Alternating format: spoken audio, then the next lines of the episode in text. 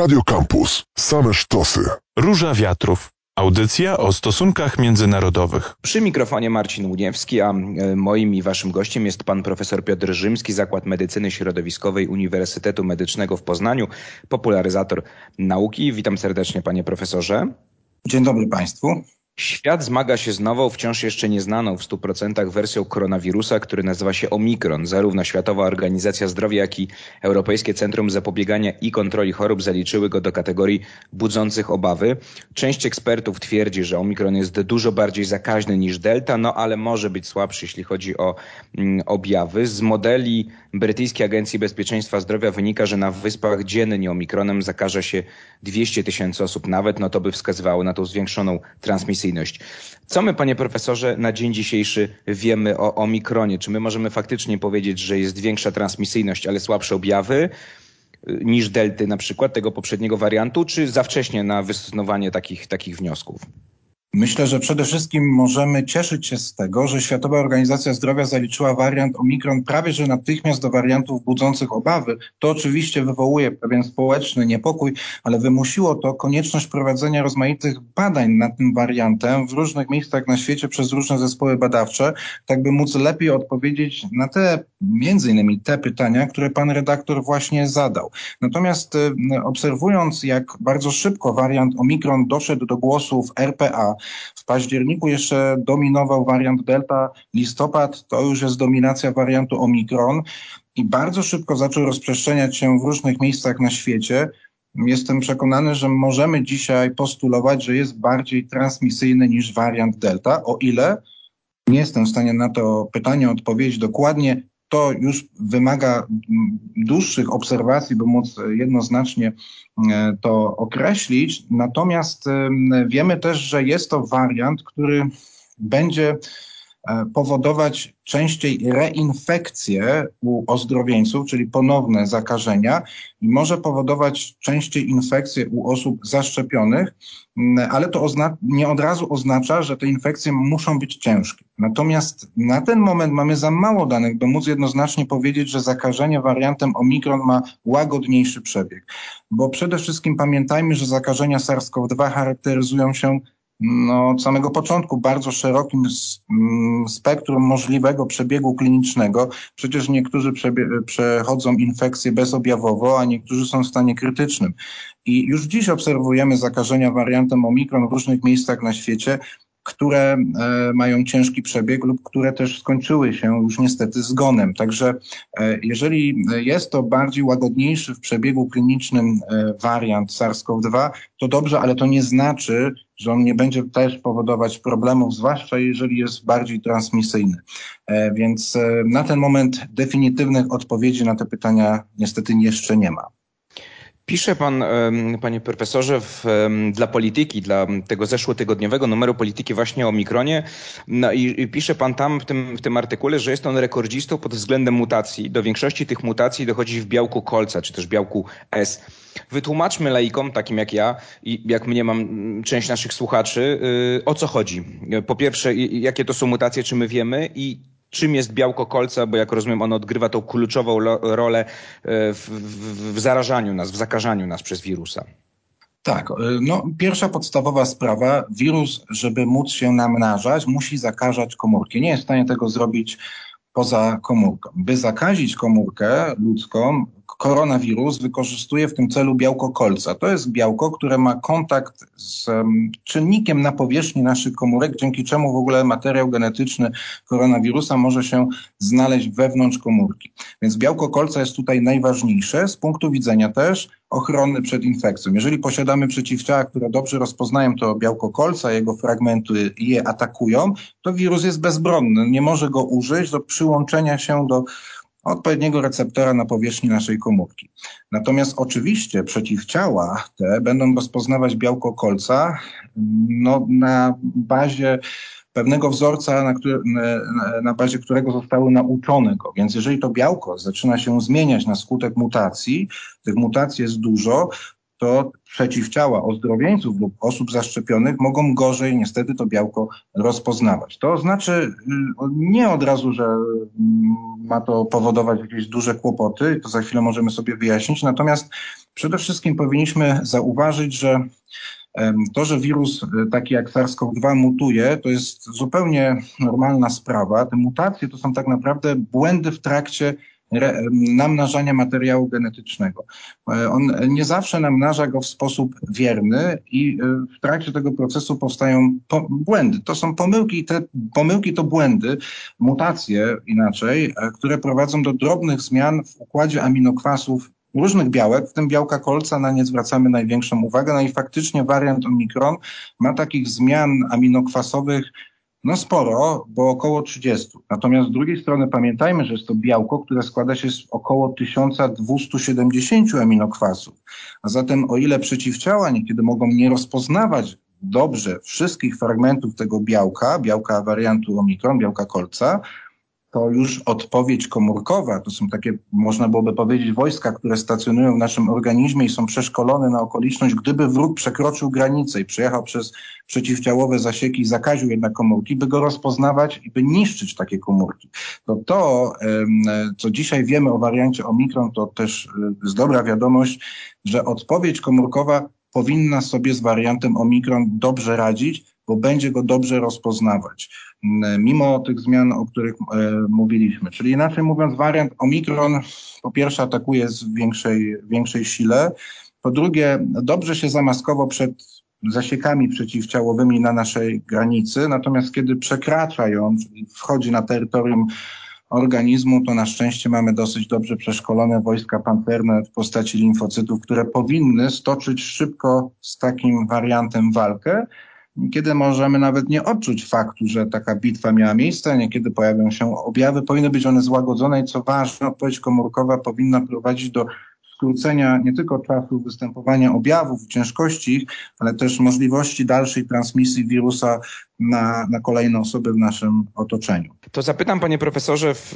tej części w takim razie, jak powstał omikron, albo może mówiąc inaczej, dlaczego zmutował i to tak bardzo? Czy to jest tak, że on sobie znalazł bezpieczną niszę, gdzie jest mała wyszczepialność ludzi, no w tym przypadku południowa Afryka, gdzie, gdzie pierwsze przypadki zanotowano, no i tam sobie bezpiecznie, mówiąc tak obrazowo, mutował, czy, czy, czy, czy, czy jakieś inne jeszcze przyczyny? Na ten moment wszystko wskazuje, że prekursory tego wariantu istniały od jakiegoś czasu na terenie kontynentu afrykańskiego, tylko umykały naszej uwadze, ponieważ w krajach afrykańskich prowadzi się bardzo niewiele takich szczegółowych badań sekwencjonowania genomu, a zwłaszcza w krajach y, istotnie ubogich. E, I w związku z czym faktycznie on przez jakiś czas musiał się tam rozwijać. Nie wiemy dokładnie, która z mutacji spowodowała, że nagle przyspieszył. My wiemy dokładnie, jakie mutacje zawiera wariant Omikron, więc na ich podstawie możemy sporo powiedzieć. Natomiast na pewno pojawiła się w pewnym momencie jedna bądź układ mutacji, który spowodował, że wariant ten dosłownie no, nabrał skrzydeł i zaczął gwałtownie się rozprzestrzeniać już nie tylko na kontynencie afrykańskim, ale poza nim. To, co powiedział pan redaktor, Jest to związane z niską wyszczepialnością kontynentu afrykańskiego. To jest niezwykle e, istotna kwestia.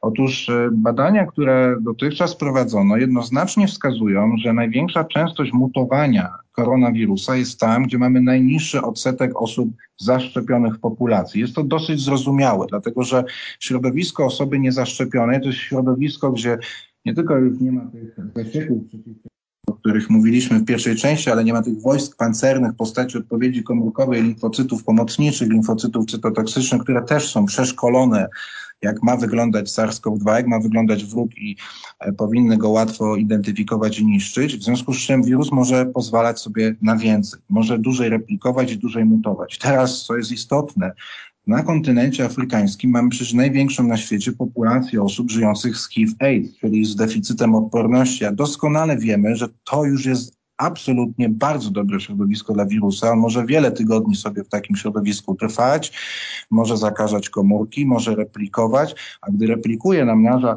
swój materiał genetyczny, no to zdarzają mu się błędy. Te błędy to mutacje, niektóre stają się korzystne. I to, że ich zgromadził taki ogrom, czyli jest rekordzistą, jeżeli chodzi tutaj o liczbę mutacji pośród wariantów SARS-CoV-2, to prawdopodobnie nie tylko jest efekt tego, że zakaził osobę z deficytem odporności, ale zakażał osoby, które funkcjonują w populacji i które mają deficyt odporności. Tylko przypomnę, że pierwszy raz wykryto omikron w próbce pochodzącej z Botswany, a to jest kraj, który jest w czołówce, jeżeli chodzi o populację osób żyjących z HIV-AIDS i w momencie, gdy go wykryto, to odsetek osób z takim deficytem odporności był w tym kraju większy niż odsetek osób zaszczepionych. W związku z czym faktycznie wydaje się, że myśląc e, nie dalej niż czubek własnego nosa, kraje e, rozwinięte zapomniały o tym, że także w ich interesie jest pomaganie biedniejszym w realizacji programów szczepień. No właśnie, panie profesorze, to jest moje kolejne pytanie. Jak rozumiem, jeśli chcemy z tą pandemią sobie poradzić, albo jakoś utrzymać ją w ryzach, żeby nie było kolejnych fal, kolejnych mutacji, może groźniejszych, to rozumiem, że no w interesie nas, bogatego Zachodu, tak, czy bogatej północy, zależy jak spojrzymy na ten, na ten podział, czy globalnej północy, jest to, rozumiem, pomóc w zaszczepieniu jak największej właśnie liczby państw z tego, z krajów rozwijających się, czy z globalnego południa, jakie nazwiemy. Bo rozumiem, że póki tak się nie stanie, to wirusy będą mogły sobie właśnie tam, tak mówiąc bardzo kolokwialnie, po prostu mutować, rozwijać się w kolejne wersje. Powiem w ten sposób, nie, jest, nie wiemy, czy w tej chwili gdzieś na kontynencie afrykańskim nie zaczyna powstawać kolejna gałązka koronawirusa, która umyka e, naszym obserwacjom. Do tych przed wariantem Omikron byliśmy przekonani, że e, wariant Delta będzie po prostu przez mutację przyspieszał. E, ale będzie niepodzielnym królem, a tu nagle wyrosła mu taka niespodziewana konkurencja, która wydaje się, że strąci go zupełnie z tronu koronawirusowego. Także tak, tak właśnie jak pan redaktor powiedział, jeżeli nie pomożemy niezaszczepionej Afryce zaszczepić się, a warto wspomnieć, że do końca listopada odsetek zaszczepionych w pełni osób e, na kontynencie afrykańskim wynosił 7%, podczas gdy w krajach bogatych już podawano dawkę przypominającą dawkę trzecią to wirus będzie miał o wiele więcej szans. To oczywiście nie tak, że on przestanie mutować, będziemy mieć wysoki odsetek zaszczepionych, bo on nadal będzie znajdował swoje nisze, ale ta częstość mutacji będzie zdecydowanie mniejsza i wirus stanie się bardziej przewidywalny, bo on z nami zostanie, my go nie eradykujemy zresztą w historii. Udało nam się eradykować jedynie wirusa ospy prawdziwej i to dzięki szczepieniom e, i prawie wirusa odry, niestety to się nie udało, ale e, e, chodzi o to, żebyśmy walcząc z COVID-em pamiętali, że walczymy o to, by on nie powodował nagłego, gwałtownego wzrostu liczby hospitalizowanych pacjentów, liczby zgonów, przeciążenia służby zdrowia, obciążenia gospodarki, strat w edukacji. Tak? Tu chodzi o to, abyśmy mogli funkcjonować z tym patogenem, trzymając go właśnie w ryzach, no ale e, dzisiaj w czasach globalizacji, gdzie to przecież bardzo łatwo przenieść jeden kolejny bardzo transmisyjny wariant wirusa z jednego kontynentu na drugi, e, no musimy pamiętać o tym, że że z pandemią sobie możemy jedynie poradzić, jeżeli zrozumiemy, czym ona jest. To jest zdarzenie epidemiologiczne o bardzo szerokim zakresie geograficznym. Pandemia COVID ma zasięg globalny i tak dokładnie musimy ją postrzegać. Nie możemy ją zwalczyć tylko w Polsce albo tylko w Unii Europejskiej. Trzeba ją zwalczyć globalnie. No i tutaj potrzeba właśnie określonych jakichś działań, które pomogą Afryce zaszczepić się. To zapytam panie doktorze, bo rozmawialiśmy o szczepieniach, o tym, że powinniśmy pomóc się wyszczepić państwom mniej rozwiniętym, mniej zamożnym. Jak jest ze skutecznością szczepionek, jeśli chodzi oczywiście o Omikron? Bo firmy Moderna i Pfizer zapewniają, że są w stanie szybko przygotować zmodyfikowane wersje szczepionek, które pomogą w walce z tym wariantem. No mają tą bazę, e, prawda, do, do, do szczepionek, które już powstały, więc nie będzie to dla nich trudnością. Brytyjskie władze, z kolei eksperci medyczni na wyspach apelują o branie tej dawki przypominającej dawki trzeciej, no bo inaczej mm, nie uda się tej, tej, tej fali omikronu mm, pokonać. Pan z kolei pisze w polityce, że oczywiście szczepienia są najważniejszą, jedyną bronią tak naprawdę, ale że może być tak, że te szczepionki, które już mamy, też będą skuteczne, bo myślano, że nie będą skuteczne do tych na przykład poprzednich wersji mm, koronawirusa, a jednak okazywało się, że są, są skuteczne. Więc podsumowując, panie doktorze, y, y, panie profesorze, faktycznie mamy czekać na kolejne. Na, co my wiemy? Może tak zapytam. Czy, czy faktycznie będzie potrzebna ta modyfikacja kolejnych szczepionek, czy te, które mamy, będą odpowiednie dla omikronu?